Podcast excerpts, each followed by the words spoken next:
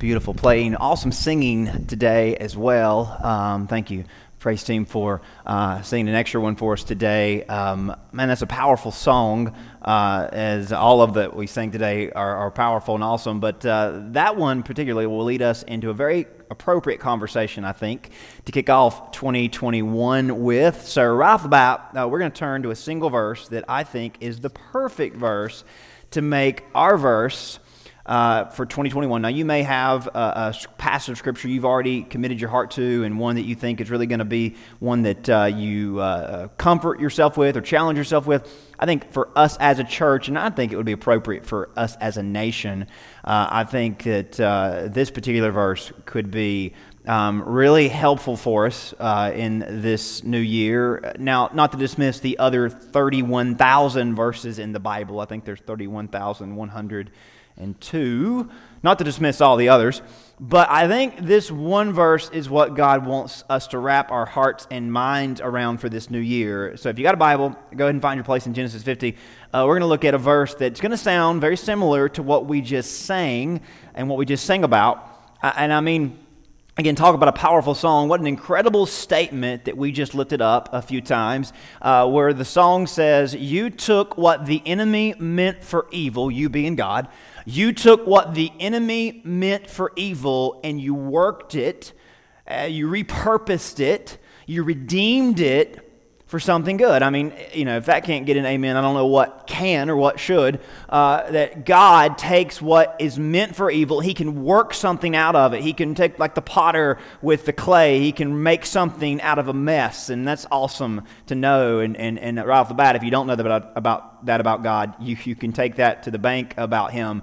Um, but you know what that is saying? And, and really, I think the best way to kind of capture what that is, what that message is, and what that's trying to convey to us about God uh, that, that line there is telling us that God is a redeeming Savior. That God can salvage something, that God can save somebody or someone or you and I. He can redeem, as in it has a value. He knows the value is there. It might just take a little bit to get to it. God is a redeeming Savior. And, and, we know that from the Bible. We know that from all across the pages of Scripture. We know that from history. We, you know that from your own personal life. And if you don't, I hope that you can figure that out. Uh, but while that's a true statement, the verse that inspires that statement is actually worded a bit differently. And, and sometimes uh, a single word can change, uh, can, can, can, change a lot and is a big deal. So that statement uh, that we just sang really merges a few verses together, Romans 8, 28 and a few others. Uh, nonetheless, it's true about how our God can redeem anything, can save us from anything. But, but if your Bibles are open, we're going to look at the verse that inspires that song and inspired those words, which is actually, it's even better and it speaks even more inspiration, I think, even more power into our lives, if you can believe it. Uh, we'll unpack the context for this verse in a few minutes, but I want you to listen to this word that, in and of itself, packs a such, uh, such a monumental message from heaven to earth, from God to us. Genesis 50, verse number 20. Joseph is talking to his brothers who had in the past been an enemy to him.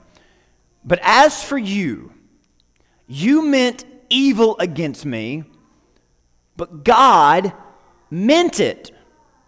Not just worked it out or turned it out or repurposed it, but God meant that same thing for good. In order to to bring about as it is this day to save many people alive for the salvation of what we'll find out of a whole nation, maybe even the whole world. Now, this verse is much more than some of its parts. This verse is one of those megaphone verses from God to all of, the, of his enemies, from God to all of us. This verse really puts into perspective how big God is and how involved He is in creation, how much, uh, uh, how much more often heaven intersects with earth than we could ever know and we ever realize. Whereas the line that we sang depicts God redeeming something that happened apart from his will, maybe, this verse actually gives us an even more powerful, I think, more comforting, more assuring message and a more uh, assuring image of God. We get a glimpse of a truly and total sovereign Lord. He is a redeeming Savior, don't get me wrong, but this verse paints the picture of a sovereign creator, a sovereign Lord over his creation, a God who is in absolute control. Not just a God who responds, but a God who is involved. Not just a God who picks up the pieces, but a God who lays every block into place, even the places and positions that we might call into question. There are two words in this verse that really set it apart and bring attention to God's sovereignty. And your, your translation may be different than mine. I'm reading from the New King James, but your translation has these words in it. They might be worded a little bit differently. But two, two words that I want to bring attention to in the Hebrew, they're single words. In English, there are a couple words.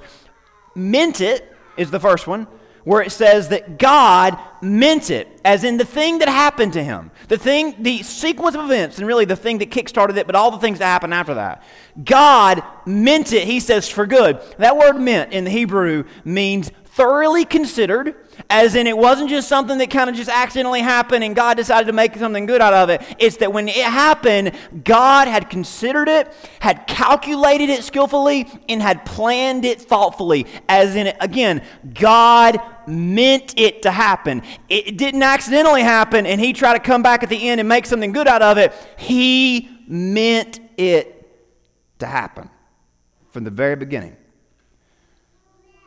in order to, or to bring about something very specific, the Hebrew there, to, or in order to, on purpose, for a purpose. So, to make sure we understand what this verse is saying, I want to stretch this out a little bit for us. In the same event that the enemy meant for evil, God, sovereignly working through him, that's the enemy, meant it for a very specific good purpose. Now, that's a little different than God saw something that happened and tried to make something good out of it, isn't it? This is suggesting, and you may not believe this, you may not be comfortable with this, but this is suggesting that God was working in the same instance that the devil was working or the enemies were working, God was actually sovereignly pulling the strings for an even greater, very good purpose. Now, here's the thing. A lot of people read this verse and hear that explanation, and they aren't comfortable with that interpretation, which really, it's not an interpretation. It's literally what it says. But I understand. There is a temptation to read this verse and add training wheels to it, and that's kind of how I like to call it, uh, like to portray it. We like to add training wheels to some verses because we kind of aren't really comfortable with what they're saying sometimes. We try to tone down some things sometimes. As in, we read this and we think, you know what, those words are just hyperboles. God wouldn't ever mean something that may appear morally ambiguous or outright bad. God wouldn't call something that may not be immediately noticeable or felt in a positive way. That's just not God. There's just no way. That's not in His character. And again, I understand if we get a little uncomfortable with something that happened and we don't know if we really want to sign God off on that, but hey, we think God would never do that. And we make it a character issue to further explain the fear that is in us when we're trying to wrap our mind around this. God wouldn't do that. God doesn't or would never leverage pain, problems, or trouble. Oh, He might redeem it and He might overcome it. He might allow it to happen in some vague fashion, but, but, but He would never cause it. Would He? I mean, of course not. That's just not who God is, or it's not the God that I know. I understand the notion we're afraid of portraying God in a less than positive light. We're afraid of the implications of this sort of sovereignty. Not that they do damage to God at all, but because of what we may face if this is really how it goes. So we clean up his image, we put our own spin on it and on him, and how nice of us. God must be so thankful that we're running PR for him. But what if we just take this verse for what it literally says? And you may say, well, it's not universal. I don't know if I can take it for every situation, but maybe it's not true, but I think it is, and I'm going to, I, believe that's what the scripture is saying. God meant something that appeared bad and felt bad. It felt awful for the person he was going through. God meant something that appeared and felt bad for a long, long, long time. But ultimately, it produced good. The glorious product was worth the miserable and underline capital M miserable process. How does that make you feel? It's okay if you have some not so pleasant emotions. I've been in the appearing bad and feeling bad and miserable process before, and my emotions were not so pleasant. Maybe you're in the miserable, appearing bad, feeling bad process right now, and if your emotions are not so pleasant, I understand, and even more so, God understands. I mean, there's part of us that we don't know how we feel about that kind of God. And let's be honest, we love a God who can redeem, but we sometimes worry about a God who is sovereign, so sovereign that Genesis 50:20 might be true. Why is that?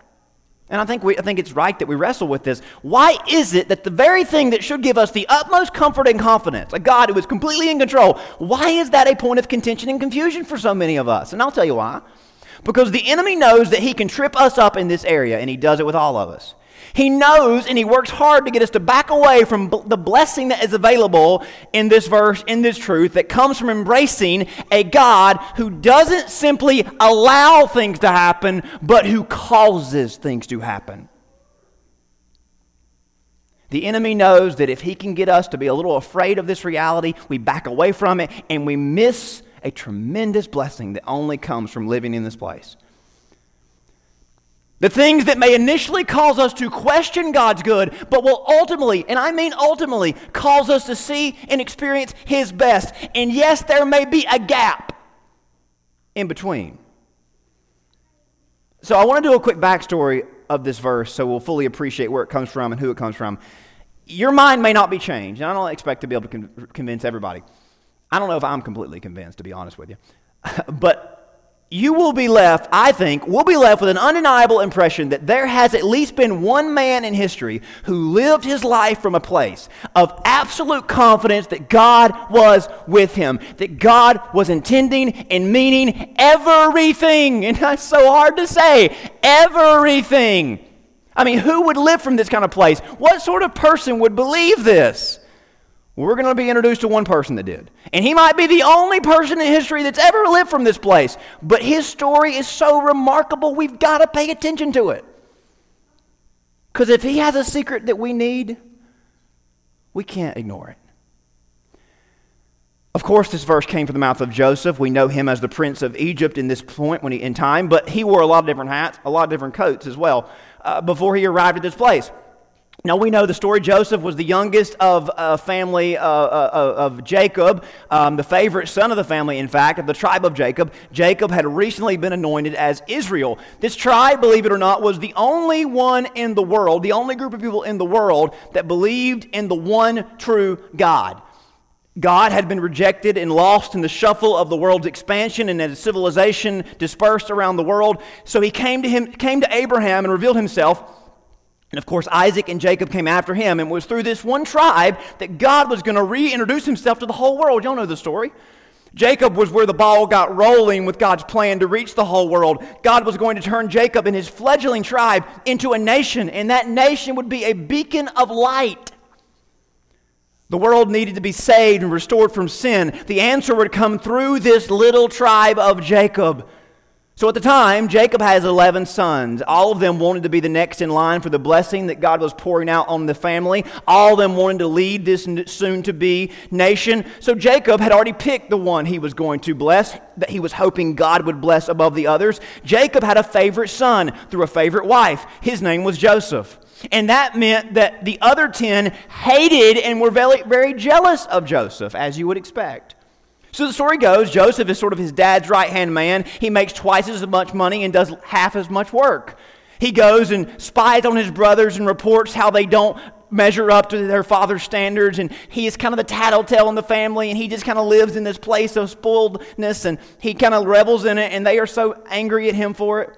As time goes on, they have had enough of it. So Joseph ends up getting jumped one day when they're out taking care of livestock. And they throw him into a dry well. They're going to kill him, but then they see a chance to make some money, so they sell him to some slave traders. And the last they know and the last they see of their baby brother, he's carted off to Egypt. So at 17 years old, Joseph is betrayed, sold into slavery, and taken to Egypt. The favored son becomes the forgotten son. And it's that tension that the story begins from. Can you imagine? Can you imagine what was running through Joseph's mind when all this unfolded? Unbeknownst to him, his brothers lie and tell his father he was mauled by an animal. They show his coat of many colors. You know, they put blood all over it from a goat. His father accepts that he's dead, and life moves on as if he never existed. And all the while, he still existed as a slave in a godless empire. Can you imagine what was going through this 17 year old boy's mind who had been promised so many great things, believed in a God who was going to bless him and the nation he was a part of. Could you imagine what he was going through when he was betrayed, sold, and taken to Egypt, not knowing what was going to happen next? A land where nobody spoke his language, where no one worshiped his God. Can you imagine what was going through him? I think the meta narrative we're supposed to pick up on in this story is what it means to be favored by God.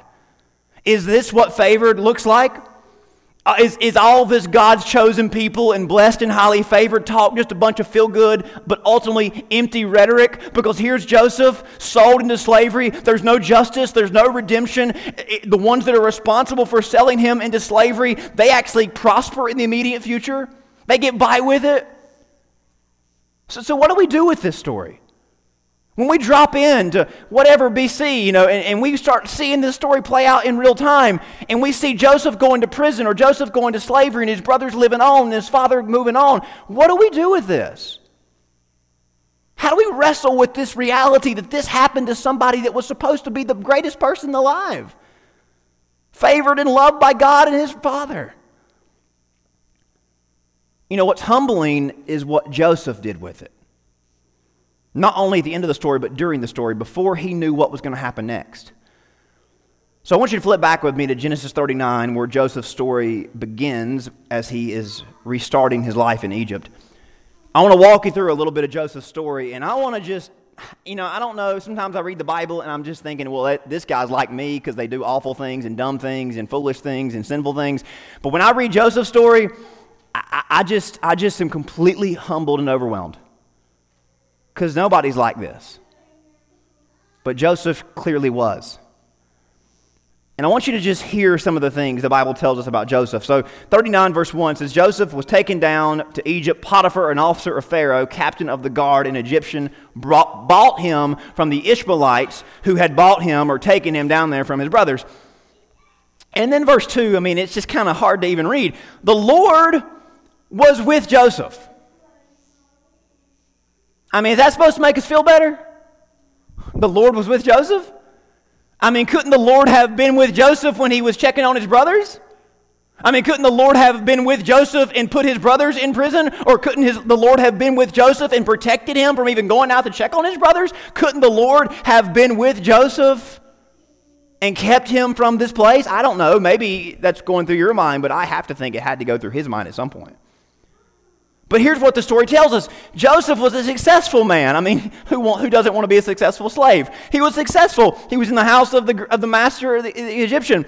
And his master saw that the Lord was with him, and the Lord made all that he did to prosper in his hand. So Joseph found favor in his sight and served him, and he made him overseer over his house, that, uh, and all that he had he put under his authority. What we gather from Joseph's work ethic and integrity is that he believed that God was with him and he lived like God was with him. Now, how do we know this? Joseph didn't live like he had been abandoned or forsaken. He lived like someone who was favored and loved by God. He didn't throw in the towel. He didn't carelessly go about and live however he wanted. Point in case, when Potiphar's wife tries to convince Joseph to have an affair with her, Again, think about the context in verse 4. Potiphar had favor for Joseph. What good had favor done for Joseph before? It, ended, it made him a slave. I mean, he didn't protect him from going down to Egypt. So here comes the enemy tempting him not to fall for favor and not to respond with integrity. What was the use, Joseph? You've seen this movie before. It gets you nowhere. Quit trying to be someone who worries about doing the right thing and doing the honest thing and just live a little bit. You deserve it. Well, verse number 8 tells us that Joseph did not fall for that. He refused her offer and said to his master's wife, Look, my master does not know what is with me in the house, and he's committed all that he has to my hand. There is no one greater in this house than I, nor has he kept back anything from me but you, because you are his wife. How then can I do this great wickedness and sin against God? Isn't that incredible? You, you know what this says about Joseph's overall faith, his overall impression of God, who clearly could have stopped him from being in this mess to begin with? I mean, there were no Ten Commandments. Now, we know that they had a right and wrong, but there was no Bible for Joseph to say, I can't do this, this is wrong. Joseph had the presence of God so powerfully in his life, he could not do something that would be offensive to God, that would break that fellowship he had with God. That you and I would think, Joseph, you're already in a bad situation. Why did God let you get there? He doesn't, he doesn't go there. And it tells us that Joseph trusted that God hadn't messed up when evil befell him. God hadn't taken that day off. And this is so incredible. Joseph believed that it was all part of God's plan. And again, this is not at the end of the story. This is in the middle of the story. This is in the worst part of the story. Joseph didn't think, well, God just accidentally brought me down here, or God was just somehow taken aback and he wasn't in charge that day, and the devil did this, and now I'm stuck here, I hope God brings me out of this. No, Joseph believed, and you might not would have believed this, I probably wouldn't have. But Joseph believed that God sent him to Egypt and made him a slave to Potiphar. To Potiphar. He believed that. Now, you might think that's insane, but he lived life like that was true. And as God's plan kept rolling along, Joseph took an even lower demotion with the next move. He's put in prison because Potiphar's wife accuses Joseph of assault. Potiphar takes her side and has Joseph arrested and put in prison. The very man that he had once been favored by, again, this time being favored, results in him being framed. At this point in the story, I mean, it just kind of makes you laugh when you read stuff like this. Verse 21. But the Lord was with Joseph. I mean, come on. I mean, if God was with Joseph, why did that woman do what she did? And why did she lie? And why did Potiphar believe him? Believe her? I mean, if God was with Joseph, why would he let this happen to Joseph? I mean, that's what normal people think, isn't it? That's what I think. That's what maybe you've thought before. And you can insert your own story into there. But here again, the Lord was with Joseph and showed him mercy, and he gave him favor in the sight of the keeper of the prison. I mean, isn't that everybody's dream? That the, fa- the prison warden favors you. Well, you're the best prisoner I've got. I mean, isn't that everybody's prayer for the new year? I mean, we want to get where he's at. Of course not. And it says the keeper of the prison committed Joseph's hand to all the prisoners who were in the prison. Whatever they did there, it was his doing. The keeper of the prison did not look into anything that was under Joseph's authority because the Lord was with him. Whatever he did, the Lord made it prosper. I mean, come on, Joseph, just walk out of jail one day if you're that powerful. But he never does. He never does. If the Lord showing steadfast love results in being put in prison and the shift manager you know, putting you in charge of the prison. I don't know how much I really want that. I don't know. I mean, I definitely don't want to see the opposite if that's the case. And here again, Joseph finds favor, and we know how this will end at this point, don't we? Every time somebody favors him, it goes bad, and they don't even take care of him. So a situation arises. Pharaoh's administrators are put into prison. Joseph has a dream that one of them, the cupbearer, is going to be restored to his old job and forgiven. So Joseph tells the man that, the, and this is the only point in the story where we start to see Joseph crack a little bit. Nobody, Joseph doesn't have to do this, but he goes to the cupbearer and gives the cupbearer some good news. If you look down at chapter 40, verse 13. Joseph goes to the cupbearer and says, Hey, buddy, I've seen a vision. This is about to happen in your life. Now, within three days, Pharaoh will lift up your head and restore you to your place, and will put cup, and you will put Pharaoh's cup in his hand according to the former manner when you were his butler. And, and here's Joseph kind of showing us that his heart was not completely well, or he wasn't completely happy, and why, how, how could he be? Remember me when it is well with you, and please show kindness to me. Make mention of me to Pharaoh and get me out of this place. And, and, I love this. This is the only time we see Joseph actually look like a regular person. And he still does it with a lot more integrity and decency than we would. He could have said, Hey, I'm not going to tell you if you don't promise me you're going to do this. And if you don't do this, I'm going to, you know, I'll figure out some way to pay you back. He just says, Hey, would you please remember me when you get out of here because I don't want to stay in this prison forever. And, and listen to verse 15, and this is the way he tells his story. For indeed I was stolen away from the land of the Hebrews, and I have done nothing here that they should put me in prison. I mean, Joseph doesn't even tell the whole story, which if he would have told the whole story, I mean, everybody would have been crying and feeling bad for him, right? I mean, nobody's innocent but you, Joseph. He just says, hey, I don't have all day to tell you, but I, I don't, I'm, I didn't really do anything to get here. And in fact, all I've ever done is try to do the right thing, and all the right things ever done for me is bring me places like this. So you don't have to, you know, do this, but I hope you will.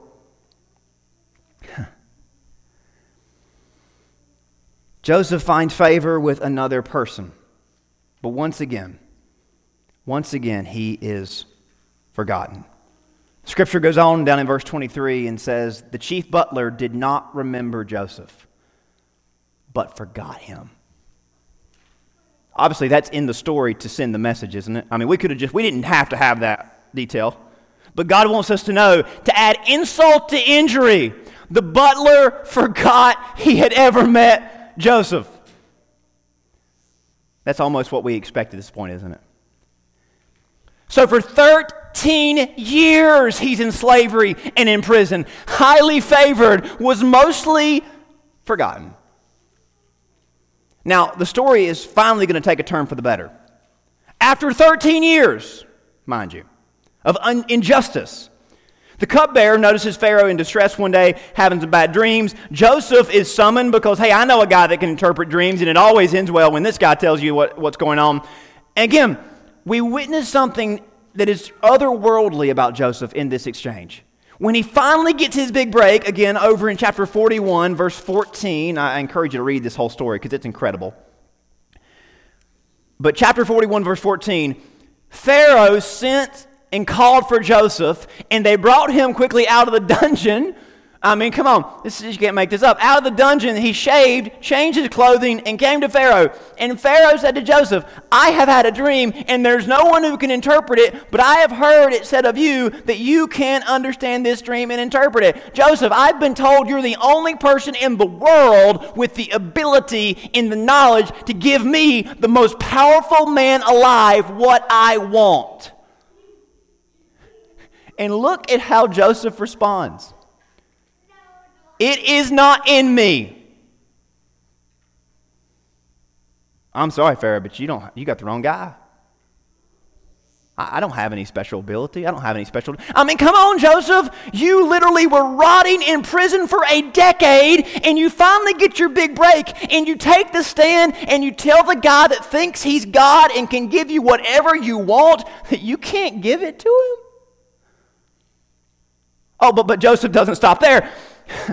God will give Pharaoh the answer, as in, you think you're God. I'm the only person in the country that knows the real God because he's with me. I know that doesn't make a lot of sense because I've been in prison and been in slavery, but I believe it and it's real. He's with me and he can help you. Come on. I mean, Joseph, you're telling the guy who would kill you, would kill someone for saying they worship somebody besides him, you're telling him not only you can't help him, but God can? And that God told you instead of him? I mean, who would. And here's the even bigger part of this that just blows my mind. The God who watched your brothers betray and sell you, who watched Potiphar accuse and frame you, who watched you be forgotten and took advantage of in prison, that God? I mean, Pharaoh didn't know all this, but I mean, I'm thinking I would have chimed in. That God? That God who hasn't done a thing for you can answer the world's problems? I mean, come on, Joseph, you're, what, are you, what are you pulling on us? And Joseph, again, it's just incredible. Joseph would say, Yes, that God, but, but he didn't watch me go through all that. He has been with me through it all. Come again. with you. With you in the pit, with you in the slave trader wagon, with you when you were accused of rape, with you when you were forgotten in prison. I mean, come on. Is that what you call with you? After Joseph tells Pharaoh that he can't help but God can, he then goes on, interprets the dreams, and gives Pharaoh a plan to save the country and the world. After Pharaoh listens to him and understands the story of this boy that stands before him, listen to Pharaoh's response down in verse 38. Pharaoh said to his servants, Can we find such a one as this, a man in whom is the Spirit of God? Pharaoh's first response isn't, This guy's smart. It's that of all the people I have ever met, if there's somebody that has God's presence in them, it's this guy. Isn't that incredible? And, and the beauty of the story wasn't that Joseph finally rose to power. It's in Joseph's heart and mind, he had never lost power. See, we make this story all about, oh, Joseph became king and it all was better now. He lost all of his worries and all of his troubles. He got powerful and rich and successful. That's not the point of the story. Joseph didn't think in this chapter, I finally made it. No, he never felt like he lost anything. He didn't think, wow, this is what it's all been about. Because to Joseph, he had never lost. God was always with him. And that might not be the fairy tale you want to hear, but that's the truth that we need to hear. You know, this story is so important in understanding Genesis 50 and really the whole Bible. We love to sing about it and talk about it, but we don't spend enough time marveling at the road that Joseph took to get there when he could finally say 30 years later, this was all about God's plan resulting in victory. But he believed that the entire time. At any point in the story, if we were to drop in, there isn't victory to be found or felt anywhere. Not when he's thrown in the pit, not when he's sold into slavery, not when he's accused of harassment, not when he's forgotten in prison, not when he somehow becomes the king of the world, and then a seven year pandemic and plague comes on the country, and it's all Joseph's problem to fix. Oh, by the way, he had a new name, a new identity. He said goodbye to his old identity and his old name and his old, his old customs to do all this.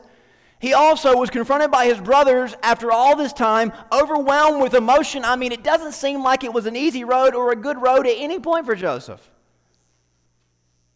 Yet somehow, someway, through it all, at the end of it all, with his brothers still making it all about them, worried if he would turn against them, Joseph believed this was all about God working things for his ultimate and long term good. And even in the bad, Joseph knew that God was still with him. I got to ask you, do we have that kind of faith? Can we be honest and just say we don't? Maybe you do, but I don't. As to be able to say that once we come out of a difficult season, to look back and interpret everything as if it was worth it. Could we say that? More importantly, do we have that kind of faith to be able to believe that Genesis 50 20 is true in a difficult season? Or during it before it ever works out. And now to be clear, I'm not asking you, is your faith big enough? I'm asking you, is your God big enough? As in, do you understand that God is sovereign and do you trust Him with every decision that He makes? Is your faith brave enough to trust Him even when you're not happy with His decisions? Brave enough to endure whatever it takes, whatever God wills to arrive at a place of victory. You see, Here's why I thought this was the perfect conversation to begin this new year with.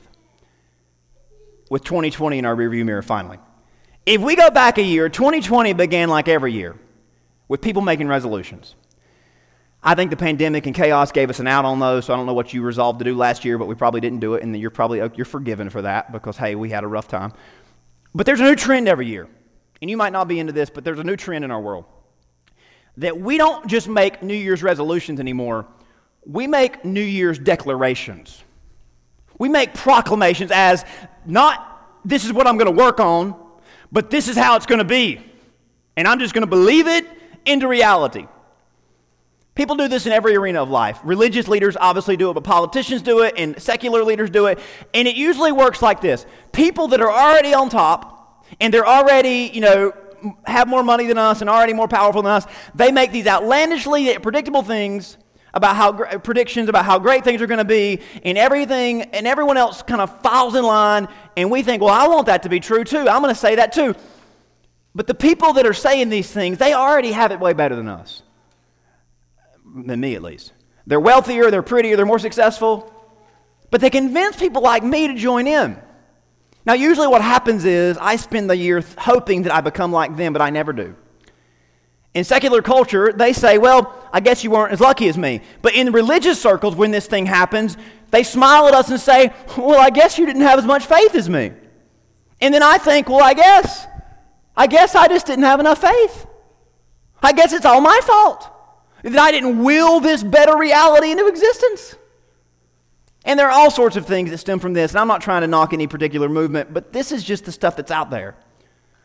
Now, the reason I bring this up is because last year, these sorts of New Year's declarations were taken to an extreme. And in hindsight, as I've studied some of them over the last month, what happened in the, in the process of time last year shouldn't have been too surprising. It was bound to happen as this sort of thing, uh, you know, just cannot be sustained. You see, last year, all the pretty, famous, wealthy people and holy people were talking about how 2020 was going to be the greatest year ever. And if you didn't believe it and you didn't get on board with it, you were the problem because we were just going to, as a people, will this into existence. I mean, we couldn't help ourselves. We drank all the Kool Aid, and it was just, we embarrassed ourselves. With, and I think, you know, our generation, we couldn't do this for 2000 because we were afraid the world was going to end and people were talking about computers crashing. So finally, 2020 was like the first year people could really go crazy with predictions and proclamations and declarations because the, all because the year just sounded fun. I don't know. Something about vision and all that stuff. And I'm not saying that we shouldn't cast visions and set goals. I'm just saying that last year all the jet setters and trendsetters were saying, This is the year to end all years. And boy, were they right. Just not the way they thought they would be.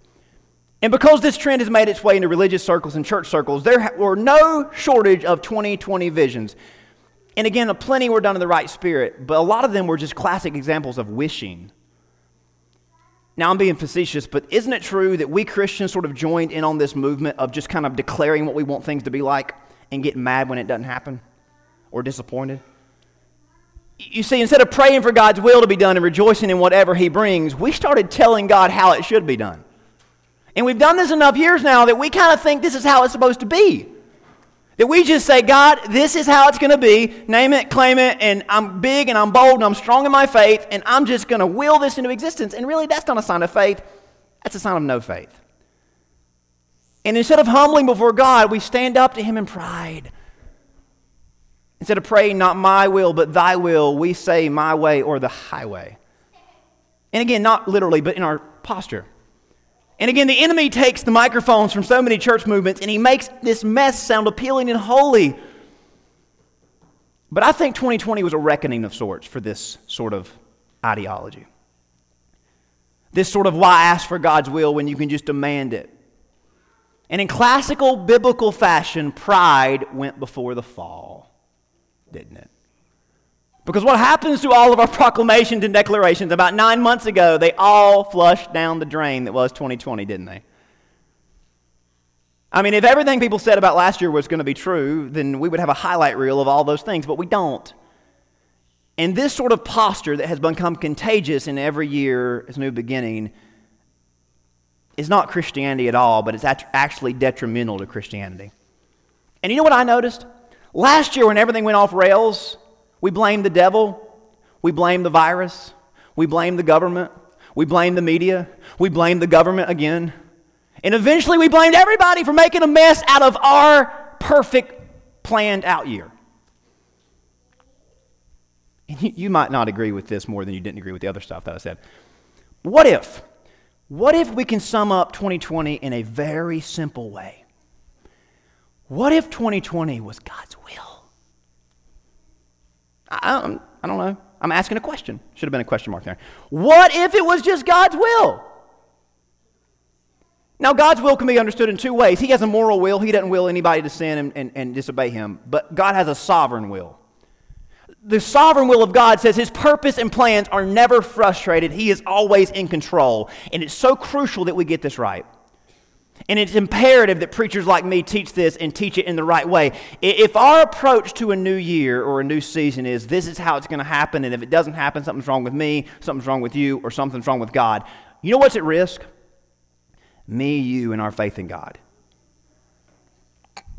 2020 proved that we don't know what tomorrow holds. We don't know. And last year, when all the rich and powerful and self righteous and holy people saw all this coming, they went and hid for a few months because they couldn't declare it to go away.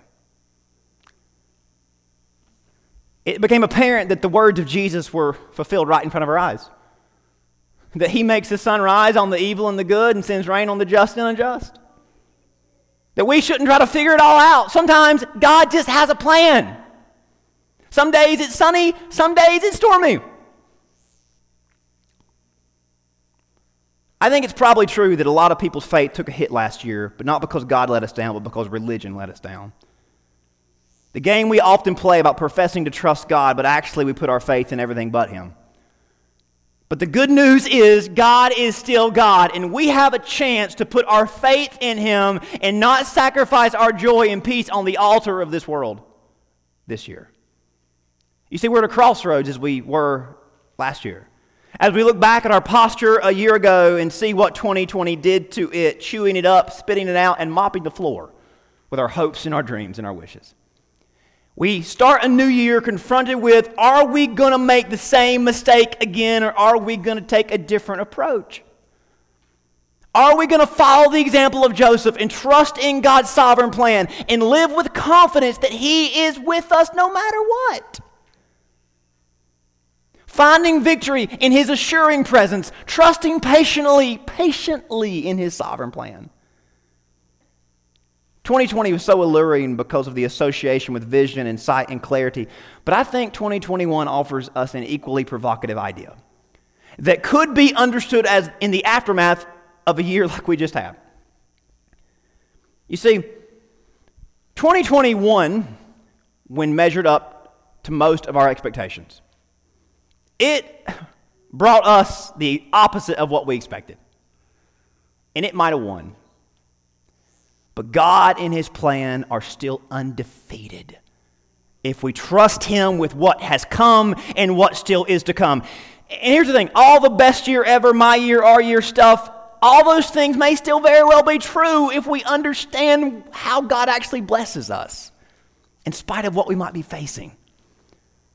Even if it doesn't feel like it, because God's goodness and His blessings aren't measured the way this world teaches us to measure success. For a lot of us, we surrendered to the world's standards. We've quit looking for good in any given day. Some of us, we get out of bed defeated because something went wrong a long time ago. Some of us, it doesn't take much for a day to go south, does it? And when the day goes south, guess what? You go south too. Your attitude, your focus, your testimony, everything. And there's part of you that wants to roll your eyes and laugh at this idea that God is at work when we feel our worst, when we're going through the worst. God is still at work. But what if He is? What if Genesis 50, verse 20 is true? You meant this for evil, but God meant it and caused it and orchestrated it to the very minute detail. He had the slave trader walking up the road when they threw him in the pit. He planned it all, and I know that's painful in a lot of ways. But when we see the full story, we understand it, don't we?